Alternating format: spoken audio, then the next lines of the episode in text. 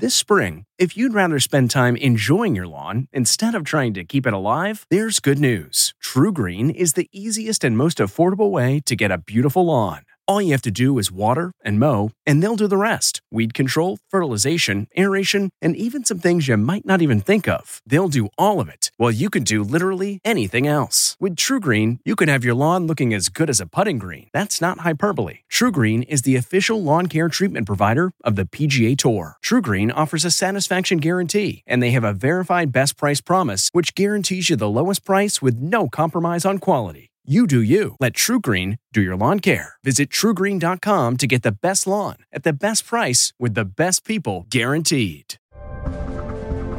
It's Sunday, November 11th.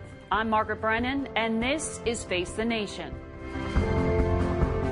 With a split decision in the midterm election for control of the House and Senate, and after igniting controversy, after controversy, after controversy at home, President Trump is honoring the 100th anniversary of the end of World War I. But at a somber gathering today in Paris, the chill among his fellow world leaders seemed to match the weather, with a notable exception. We'll talk to two newsmakers who won on Tuesday, including a familiar rival of the president. With Democrats retaking control of the House, leader Nancy Pelosi hopes to regain her job as Speaker. God bless Texas! And Texas Republican Ted Cruz will also join us. What are his thoughts on the president's new immigration orders? And chaos in the Sunshine State. Plus, as momentum grows for new acting Attorney General Matthew Whitaker to recuse himself from overseeing the Mueller probe, we'll talk with South Carolina's Lindsey Graham. Plenty of politics and news all ahead on Face the Nation. Good morning and welcome to Face the Nation. It has been a difficult week in America. Following record voter turnout in the midterm elections, some races are still not decided, and the partisan political divide has ripped even wider. A mass shooting killed 12 in California. The suspect is a veteran who may have been suffering from PTSD. Then wildfires exploded in the state. One in Northern California is already the most destructive in California's history. President Trump sparked outrage with tweets blaming California forest management for the disaster and threatening to cut off funding. Today, the president is in Paris attending a ceremony honoring the 100th anniversary of the armistice ending World War I. We begin there with CBS News White House correspondent Weijia Jiang, who filed this report. A solemn Sunday in Paris. As President Trump marked the day World War I ended a century ago. November 11, 1918. He stood alongside dozens of world leaders at the Arc de Triomphe, where the tomb of the unknown soldier symbolizes the ultimate sacrifice. French President Emmanuel Macron seemed to take a veiled swipe at the president's America First agenda. Nationalism is a betrayal of patriotism by saying, our interests first, who cares about the others? We erase what a nation holds dearest, what gives it life, what makes it great, and what is essential, its moral values. Mr. Trump did not appear amused. While in France, President Trump also recognized the need to maintain strong alliances, but he often receives criticism for warming up to adversaries, including Russian President Vladimir Putin. The White House says President Trump and President Putin will likely meet on the sidelines of the G20 summit in Argentina later this month. Today, the president is heading back to Washington. Margaret? It's Weijia Jiang. Thank you. South Carolina Republican Senator Lindsey Graham joins us this morning from Clemson. Senator, uh, welcome to Face the Nation. Uh, I want to get Thank right you. to it. Uh, the French president seemed to be saying the liberal world order is being undermined by forces, nationalist forces, that seem to be represented to many by President Trump. Do you agree to, with him? Uh, no, I think he's got a political problem at home. Macron does, and probably picking a fight with Trump is good politics. I like the idea of President Trump pushing NATO to pay more getting out of the uh, intermediate ballistic missile treaty with Russia made sense to me because Russia is cheating and the treaty doesn't cover China and North Korea. I think the main friction is getting out of the Iran deal, which I thought was bad for America and really bad for the world. So Republican presidents always have a hard time in Europe. Uh, I'm not really worried about this at all. Well, Senator, let's move to what's happening here at home. You're seeing some of the worst fires in California history raging yeah. there, uh, mm-hmm. nearly dozen dead. Yet the president is, is taking a, an aggressive, combative stance here, even threatening to cut off funding. What's achieved by doing things like this? Well, number one, uh, my heart goes out to the people who've lost their homes. I think there been about 25 people killed. These are historically large wildfires in California. But we do have a forest management problem all over the country we need to address. But, you know, uh, California will receive the money they need, but going forward, we need to look at some of the underlying causes of these fires. And it's just not California. We need to look at better forest management in, in terms of federal lands all over the country. So you agree with the sentiment, but perhaps not the tone, is what I hear you saying there. Um, yeah, we, it, this has been a debate for a while about underbrush clearing yeah. in uh, federally owned lands, but now it's not time to talk about cutting off money. With all due respect, we're going to help our friends in California. They need help. I want to ask you, since you sit and are an important voice on the Judiciary Committee, about what's happening now with the search for the new Attorney General now that Jeff Sessions mm-hmm. has been forced out. You right. said you're going to meet with the acting attorney general this week. Right. Are you going to ask him to recuse himself? And is Matthew Whitaker's appointment to this role constitutional? Good question. I talked with uh, Matt yesterday. I'm going to meet with him next week when we get our schedules aligned here. I think he was uh, uh, appropriately appointed legally. I don't think he has to recuse himself.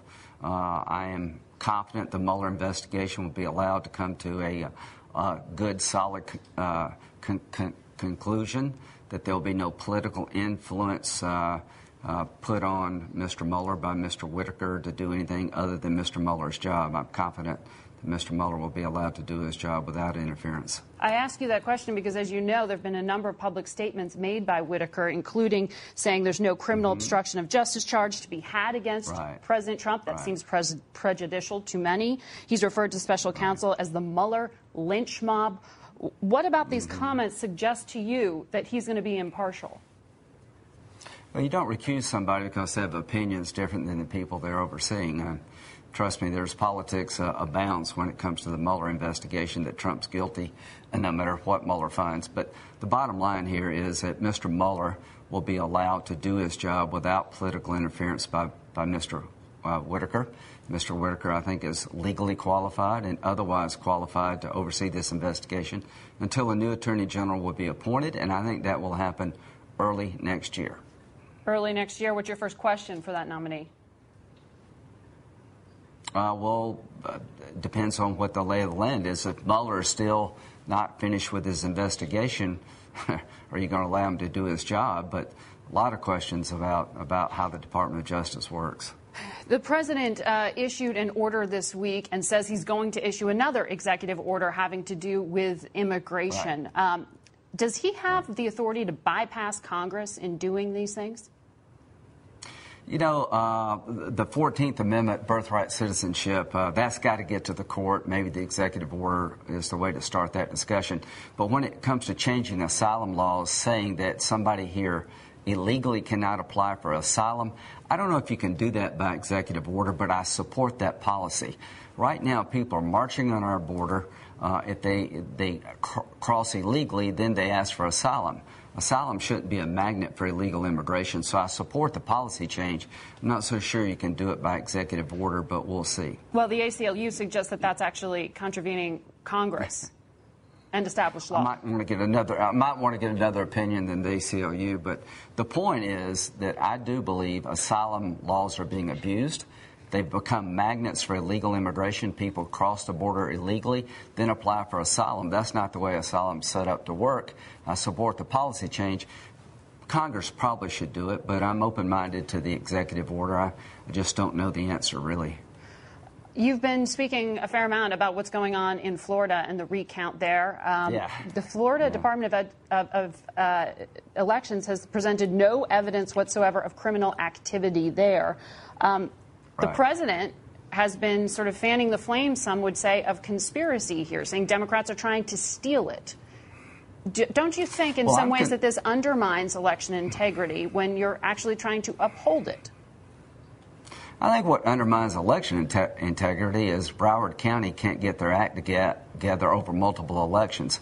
Uh, if the Florida law enforcement officials see no fraud, I will accept that but they are in violation of the law, Broward County. They're supposed to report results within 30 minutes of the mm-hmm. polls closing.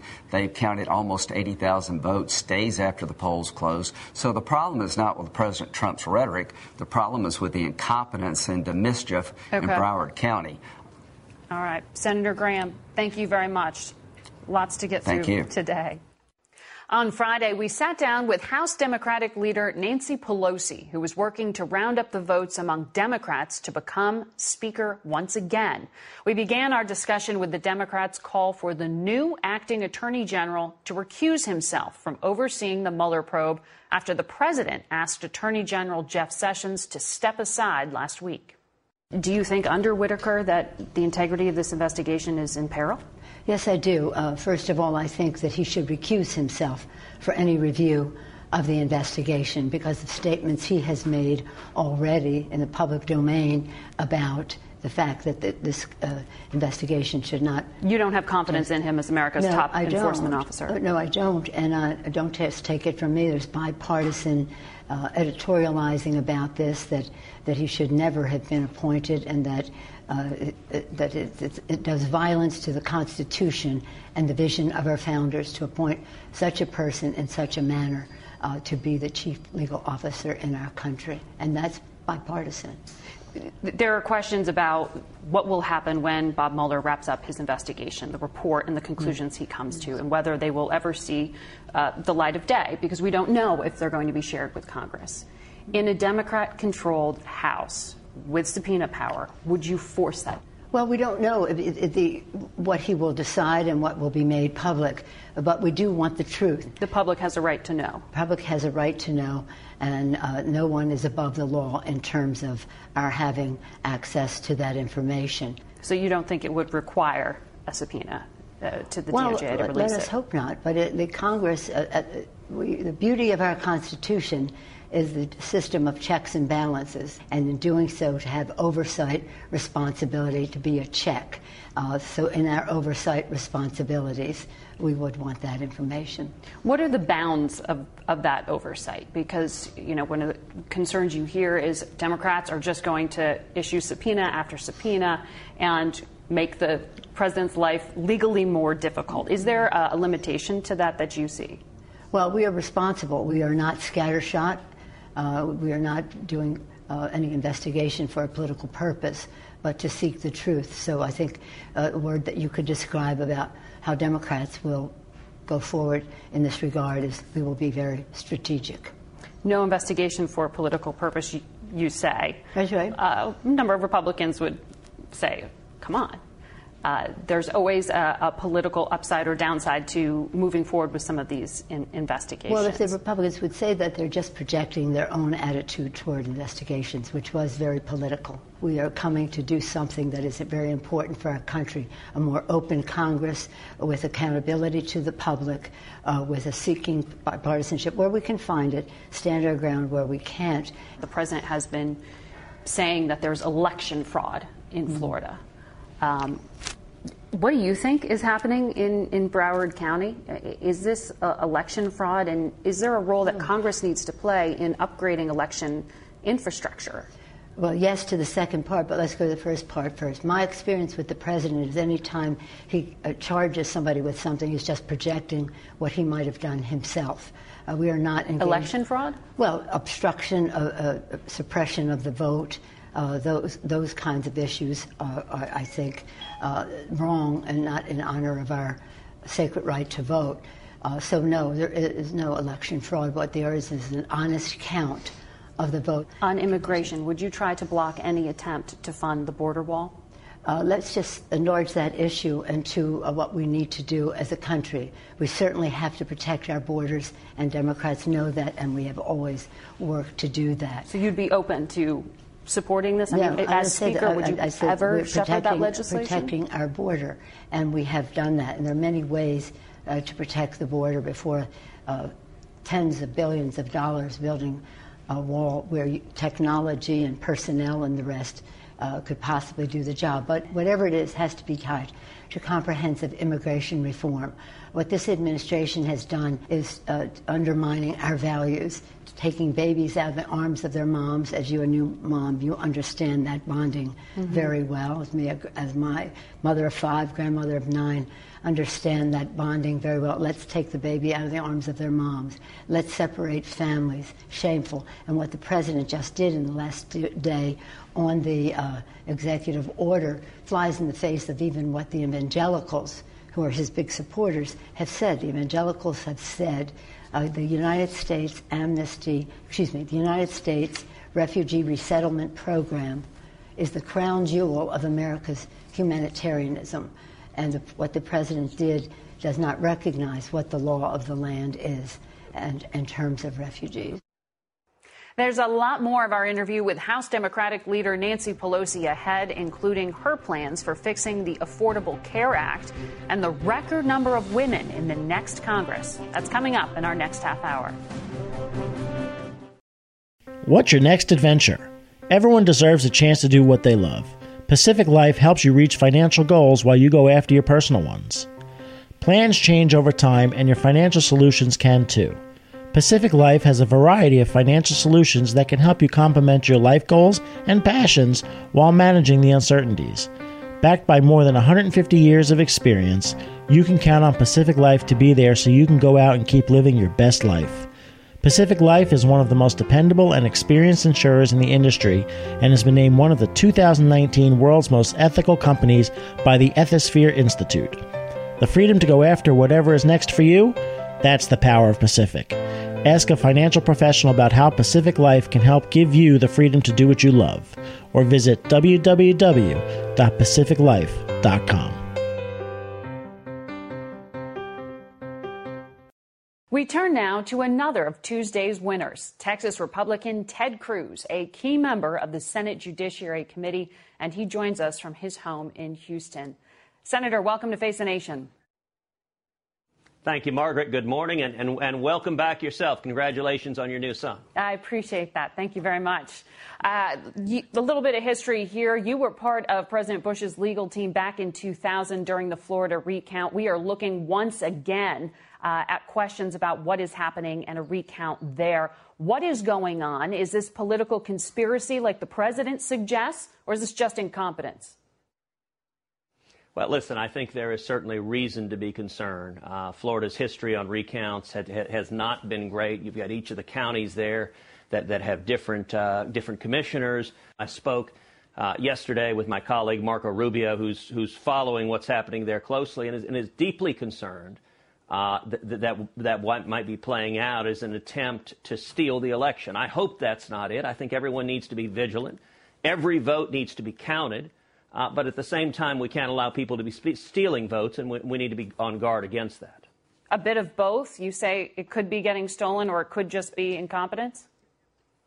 It, it, it, could almost always be a bit of both of incompetence and, and the potential for malfeasance. But, but any time you have a recount, uh, you, you, have an invitation for people to, uh, to, to, to, violate the law and try to advance their partisans. In, in 2000, in Bush versus Gore, on election night, uh, George W. Bush had about a 3,000 vote lead, and there ended up being a total of four recounts in Florida, over and over and over again. And over the course of those four recounts, Bush's lead dropped from about 3,000 votes all the way down to 537 votes. And, and, mm-hmm. and the mantra of the Democrats is they wanted to keep counting and counting and counting the same votes over and over again until they managed to drop the votes to the other side. I, I think that suggests if you're recounting, the numbers ought to stay the same or roughly the same. And if they're moving consistently in one direction, uh, it, it, suggests you may not have a fair and level playing field in terms of those counting. Uh, I want to ask you, since you're on the Judiciary Committee, about what happened this week. Jeff Sessions being forced out. Now there's an, atta- an acting attorney general overseeing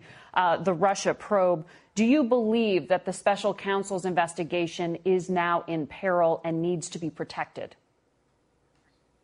Well, I, I, don't think anyone was surprised to see Jeff Sessions move on. Uh, Jeff, Jeff, is a good man, an honorable man. He's someone who's been a friend a long time.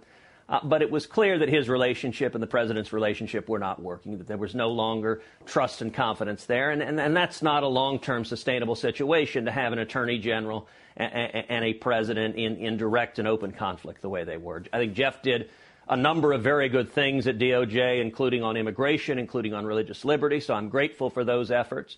Uh, but I think it will be good to see new leadership come into the Department of Justice. Now, Mr. Whitaker, as I understand it, has been appointed just in an acting position, and, and, and the White House has announced they intend to nominate a new attorney general. I, I expect that to happen uh, quickly.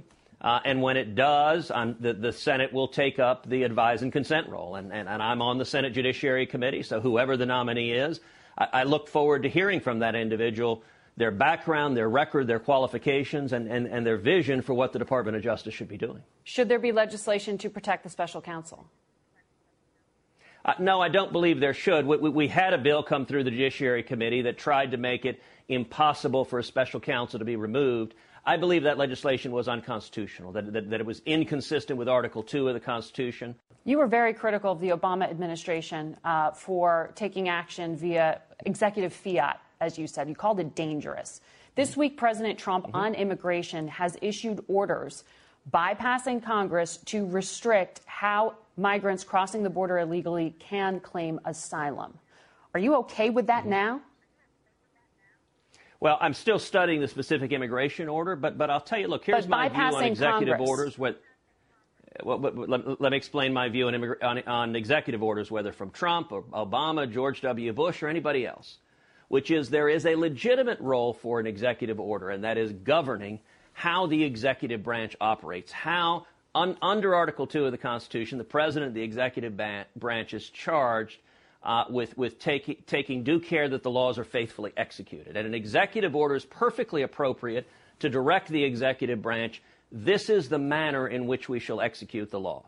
What Obama did repeatedly that was so lawless is his executive orders didn't do that. Instead, they said, here is the federal law passed by Congress, signed by the president, that we will defy, that we will ignore. And, and, and that the president can't do. And, and, and so that's the question on any executive order is, is, is it is it directing how the executive will behave, or is it flying in defiance to, to laws passed by Congress? If it's the latter, it's unconstitutional. So I don't hear a clear answer on whether you think uh, this asylum change is okay. Do you think via executive order it is appropriate for the president to end birthright citizenship, again, bypassing Congress? Well, Margaret, as, as, I said, on the on the executive order on immigration, I have not studied that order yet. It just came out this week. You know, I have to admit, I, I was kind of busy. We had an election a couple of days ago, and and and and that that. So I have not yet reviewed the executive order, and I try on legal decisions. My career has been being a constitutional litigator, so I, I don't I, I don't reach constitutional opinions lightly.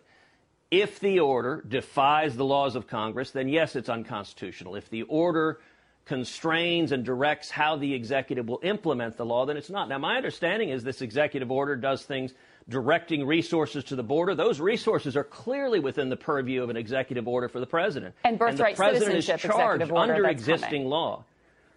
The, the, the, president is charged under executive uh, un, under federal law with securing the border. And, and if the executive order is in furtherance of the statute, then it's not only a uh, allowable, it, it, it's appropriate and good. I mean, this so called migrant caravan of, of, of over 10,000 people marching north, declaring their intention to cross the border illegally. I can tell you, I told the president uh, just recently when he and I spoke, I said, Mr. President, under no circumstances should we let them cross. We should use whatever tools are available, whether it is Border Patrol, whether it is National Guard, whether, whether it is mm-hmm. the military that the president has called up. But we shouldn't allow 10,000 people to blatantly and deliberately violate the law. There is a right way to come to this country, and, and that's following the law, mm-hmm. waiting in line, and following the rules. All right. Well, we look forward to hearing your views on birthright citizenship and those asylum uh, decisions. We've got to leave it here, Senator. We'll be back with a lot more Face the Nation. Don't go away. Are you having trouble sleeping? NFL players have been coached. Blue light from smart devices, it can affect your sleep. They'll even wear blue blocker glasses in the evening for improved sleep. Others will try tart cherry juice and smoothies. Not only can it help fight inflammation, but to help you sleep, it's got high amounts of natural melatonin that's beneficial for sleep. The other night, my girlfriend told me I was snoring way too much and even the earplugs weren't helping. So the next day, she took me to a sleep number store because if I was snoring, at least she could get a good night's sleep on a sleep number bed. Sleep number beds allow you to adjust on each side to your ideal firmness, comfort, and support. The Sleep Number 360 smart bed senses your movement and automatically adjusts to keep you sleeping comfortably through the night. With Sleep IQ technology inside the bed, it tracks how you're sleeping so you can know every morning how well you've slept and gain insights for your best sleep. Experience the smart, effortless comfort of the Sleep Number 360 smart bed. Find your competitive edge with proven quality sleep from $999. Sleep Number is the official sleep and wellness partner of the NFL. You'll only find Sleep Number at one of their 575 Sleep Number stores nationwide. Find the one nearest you at sleepnumber.com slash cadence. That's sleepnumber.com slash C-A-D-E-N-C-E. Sleep Number.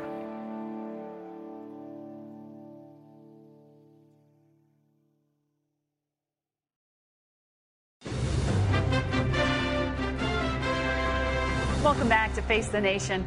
We want to continue our conversation with House Democratic leader Nancy Pelosi. In the next Congress, there will be at least 100 women in the House. That's a record. We asked Leader Pelosi about the new freshman class. We get 23 women, got us to the majority, and then we have many men, some of people of color among those men, uh, to take us to bigger heights. I want to salute the uh, quality of our candidates who who took their message, their why, why they wanted to be in, in Congress, what they cared about and what they knew about that, and how they connected in a very personal way with their constituents. They, we owned the ground because people were inspired by them, and the outside groups did so much, door to door, telling stories about health care and why that was important in this election, and so many other personal stories. So personal stories won the day. Healthcare was the big issue. I'm here to protect that healthcare. In terms of the diversity, we used to be over 50% women, people of color, and LGBTQ. Now we're over 60%. And that's a, a beautiful thing, that diversity for our country.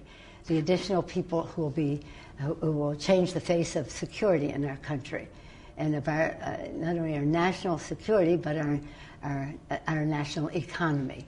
Uh, people say, oh, you're going to have more women, so you'll have more emphasis on childcare. Well, we already have that, and we'll do more. But the point is, is that every issue is a woman's issue. One of the issues that Democrats campaigned on was protection of uh, the existing health care law. Yes. Republicans and the president have talked about uh, pre existing conditions and something yes. they want to actually protect. So, what does that actually mean in practical sense? Do you think that there is any room for reform of ACA, of Obamacare? Well, you have two different questions. One is uh, the um, the pre-existing condition as a ben- not being a barrier to getting coverage is part of the Affordable Care Act. Mm-hmm.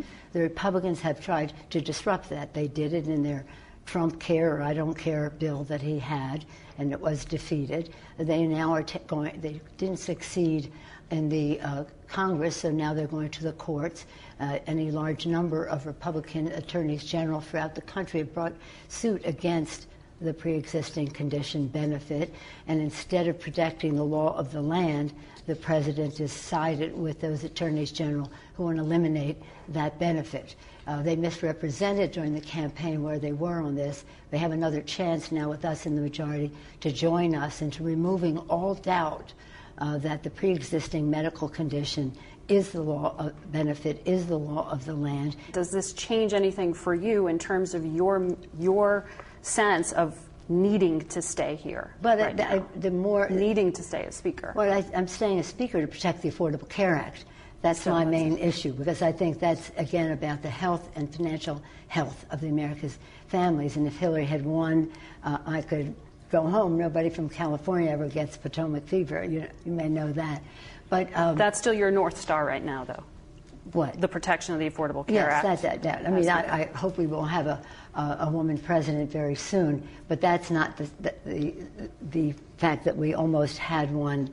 Uh, would have been motivation for me to say there's a woman at the table. It's very important. You cannot have the four leaders of Congress, the President of the United States, these five people, and not have the voice uh, of women, especially since women were the majority of the, the voters, the workers in campaigns, and now part of this glorious victory. But these women bring each their individual, uh, individual excellence uh, to the Congress, and we're very proud of it. When I came to Congress, there were 12 Democratic women.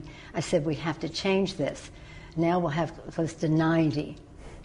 And that's a, a major accomplishment uh, for, for the American people, but also uh, for the Congress. How do you respond to those who say there still needs to be more diversity in leadership, either age wise, because you look at, at, the other two leaders alongside you and 78 years old? Uh, yeah. Well, that's a, do you need to have some of these new progressives who've come we in have them, younger? Uh, we have had leadership. them in the leadership along the way, and that more will be in uh, now uh, that we have more positions. When you have when you have the majority, you have more positions mm-hmm. uh, to put people in leadership. But our leadership doesn't just extend uh, to the caucus chair, vice chair, all that. It's about the leadership of our uh, co- uh, committees. And in our leadership of our committees, we have beautiful diversity: women, people of color, LGBTQ. It's a it's a sight to behold to see all of that diversity, all of that talent leading the way. And some of the people here like being a chair more mm-hmm. than they'd rather be chair of the caucus. They would be the chair of the Armed Services Committee or chair of the Financial Services Committee. And that's Committee, how you would resolve these questions. Well, it, people have to run. When I first ran, people said, "Who said she could run?" Nobody smoothed the path for me. I've tried to smooth the path for others, but you have to run. You have to want to do it. Policy-wise, what does that mean? Policy wise, that means that the face of national security in our country uh, will be very different and very diverse. We have many women coming in with experience in national security. We have many women here moving up in the ranks on national security, but I want to make sure that everybody has a security credential, mm-hmm. whether it's home, uh, in all the different committees of jurisdiction in that regard. It also means that women will be taking the lead on our, our economy. When you said you're a transitional figure, is that what you're transitioning towards, handing off to these women? Well, I've always considered myself a transitional figure. I am on a mission, and that mission was to honor what we did with the Affordable Care Act. It, it stands with uh, Social Security, Medicare, Medicaid as pillars of economic as well as health security for the American people. Uh, when we had the opportunity to do it, we fought hard and we won, and now we have to protect it, not just as a legislative uh, matter, but as what it means in the lives of the American people. And so uh, I think we're on a good path to, uh, to protect it. It was the central issue in this campaign, and so many of the outside groups told their stories, walked their precincts, won their votes uh, for us to preserve and protect the Affordable Care Act and improve it. We'll be right back with our panel. I used to think that all diet and weight loss plans were the same. Well, not anymore, because I found Noom. Noom is a new and totally different approach to losing weight and getting healthy that uses psychology and small goals to help change your habits. So it's easy to lose the weight and keep it off for good. Noom combines the power of technology with real human support, offering as little or as much help as you want along the way. And since Noom is an app, it's always with you and easy to use, which makes it super easy to stay on track and reach your goals. Plus, it's really simple to get started. Just go online, answer a few quick questions, and they'll create a personalized program just for you. Noom helped me lose my old way of thinking about food and dieting.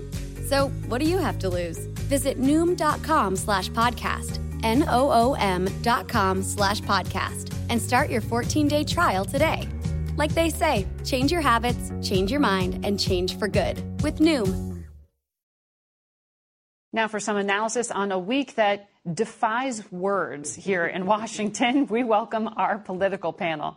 Dan Balz is the chief correspondent at the Washington Post. Rachel Bade covers Capitol Hill for Politico, and she's also a CNN political analyst. Mark Landler is a White House correspondent for the New York Times, and Ed O'Keefe is a political correspondent here at CBS News. Ed, let's start off with you. We had these midterm races Tuesday. Right. Do we have final results from some of these uh, other races that are outstanding? Well, first of all, welcome back. We're glad Thanks. to have you back in the building. Uh, Congrats to you. You're new dad. That's uh, well, yes. Uh, uh, but uh, the answer to your question is no. There are still several unresolved races.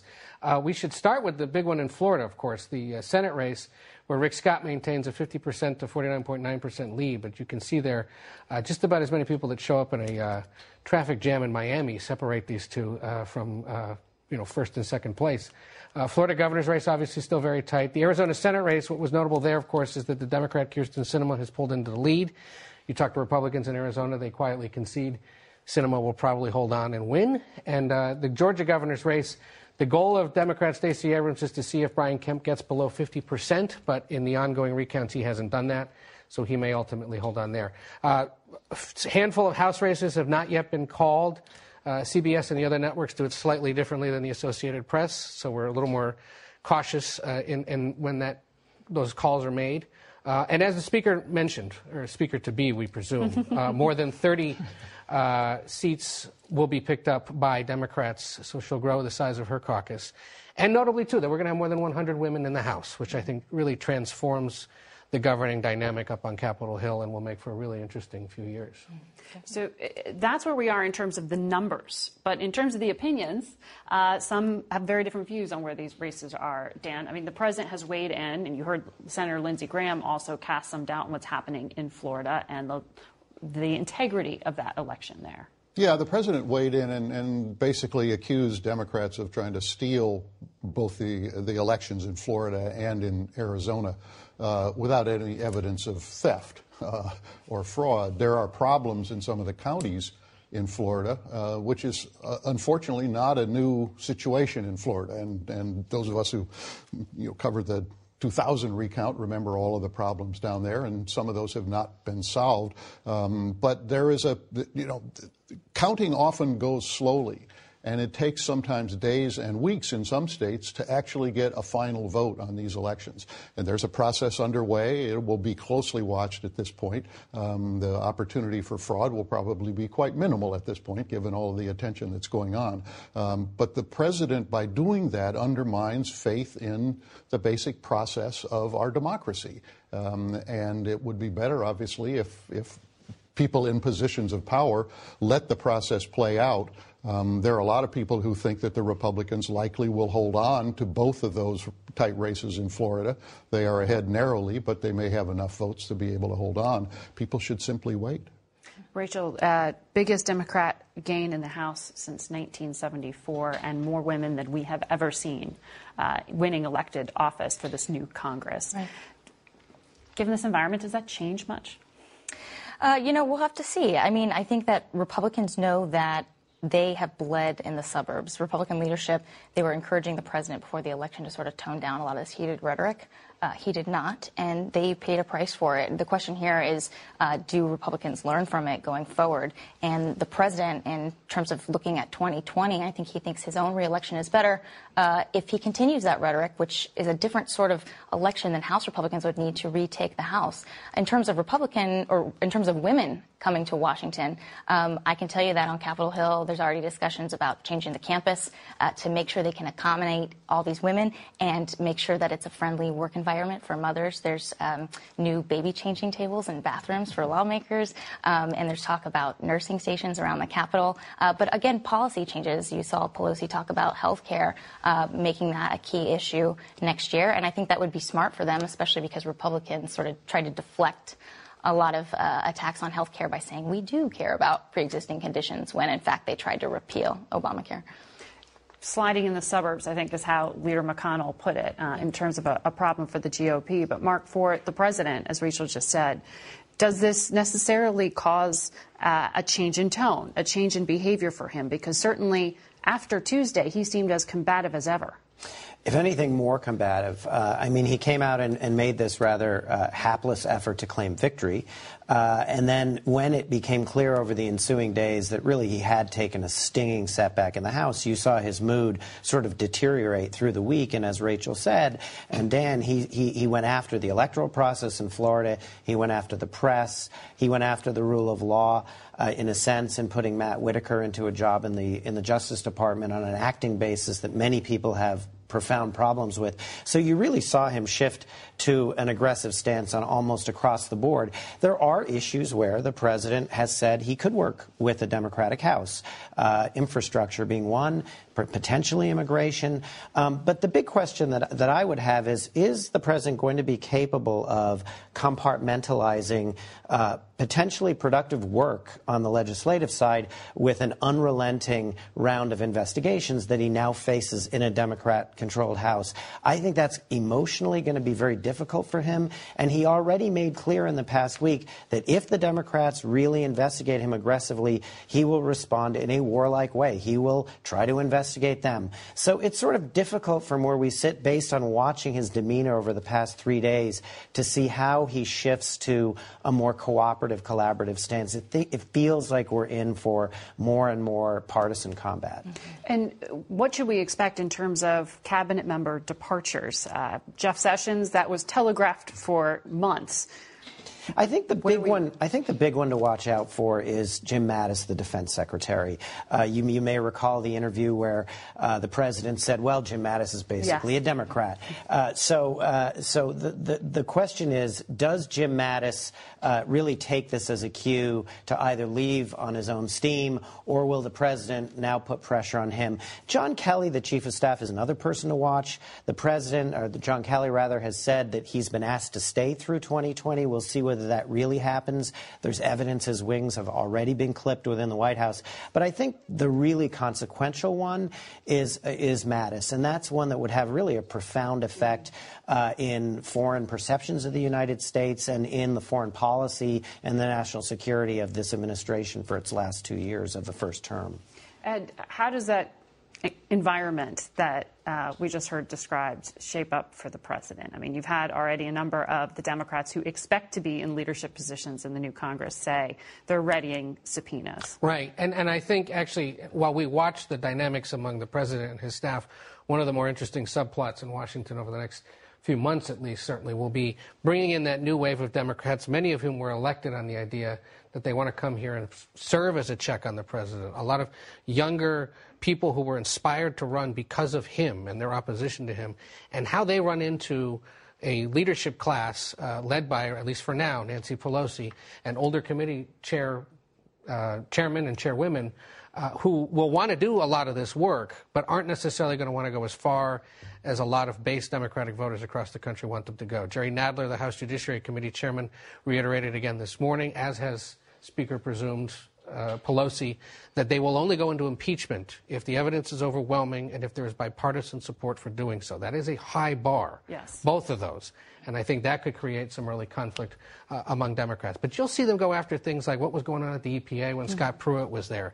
Why does uh, the Secret Service have to pay money at Trump Tower and Mar-a-Lago and all these other places? And try to go after the president's tax returns. And each one of those has the potential to really upset him. Right. Still, Republican-controlled Senate as a backstop for that. But we have more to talk about in a moment with our panel, so stay with us.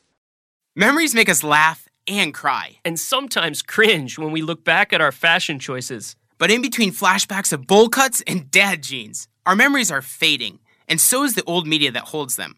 Hi, I'm Adam Baselogger. And I'm Nick Mako, and we're the founders of Legacy Box. Legacy Box is the easiest and safest way to preserve your family memories. Here's how it works fill Legacy Box with your outdated media. We professionally digitize and send them back on DVDs, thumb drive, or the cloud. Look, those forgotten home movies, VHS tapes, film reels, and photos are degrading right before your eyes. Experience peace of mind and enjoy reliving the glory days. Join more than half a million families who have already trusted Legacy Box. Save your memories today. Visit legacybox.com/save and for a limited time get 40% off your order. That's legacybox.com/save for 40% off. legacybox.com/save. We're back with our panel of journalists and we want to discuss some explosive exchanges this week between the president and members of the White House press corps. That's enough. Excuse me, that's enough. Uh, I'm not. I'm not responding. I'm responding to. Excuse me. I'm not responding to you. I'm talking to this gentleman. Will you please sit down? Would, excuse me. Excuse me, would you please sit down? Please go ahead. Um, on the campaign trail, you called yourself a nationalist. Some people saw that as emboldening white nationalists. Now people are also I don't saying know why you'd that say the that. president. That's such a racist There are some people. Can you walk into the brain man, Robert Mueller? What a stupid question that is. What a stupid question. But I watch you a lot. You ask a lot of stupid questions. I was uh, the president there uh, speaking about Abby Phillips of CNN, who is a very smart journalist. Um, you also heard Jim Acosta of CNN, April Ryan of American Urban Radio Networks, Yamiche Alcindor of PBS, all uh, getting real fire from the president. Um, Mark, what's happening here? I mean, the president always seems to be combative with the press, but to many, this seems a new level of aggression. Yeah, I think that, that the midterm election uh, and the setback he suffered there has maybe changed his uh, psychological frame uh, and not for the better. We were used to this kind of a vexed relationship. We've had it with him from the start. Um, but what you saw this past week was really of a very different order. Uh, stripping the credential of the CNN correspondent Jim Acosta, that's something that, that no recent president in memory has tried to do. Uh, and, and the attacks, the verbal attacks on April Ryan, Abby Phillip, and Yamiche Alcindor are, are particularly, I think, problematic because the three of them are African American women.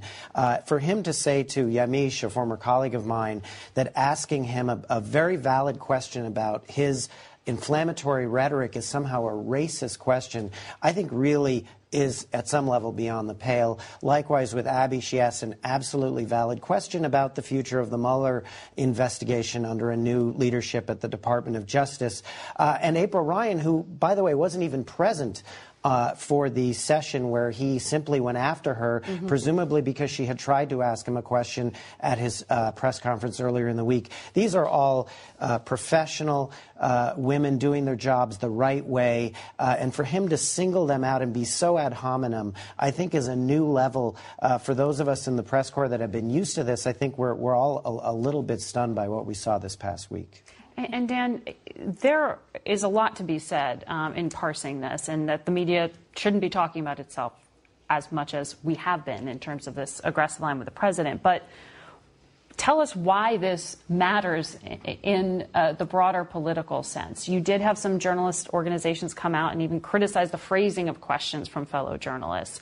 Is there a policing of the fourth estate that needs to be done, or is this in any way um, acceptable, this kind of language? Well, there's always self reflection that needs to be done by those of us in the press. I mean, I think we all have to constantly think about how what's the best way to do our job, particularly in a very difficult environment. And I think every news organization and every reporter um, who covers stories like this does ask those questions. But but that begs the issue of what the president has done, not just this week. And I agree with Mark. This was this was another you know several levers up uh, in his attacks on the press. But he has done it consistently, and it is it is strategic on his part because it is designed to undermine the validity of a free press. Mm-hmm. And secondly, we know that it inflames his base supporters. I mean, I think everybody around this table gets emails from people who are very loyal to Donald mm-hmm. Trump.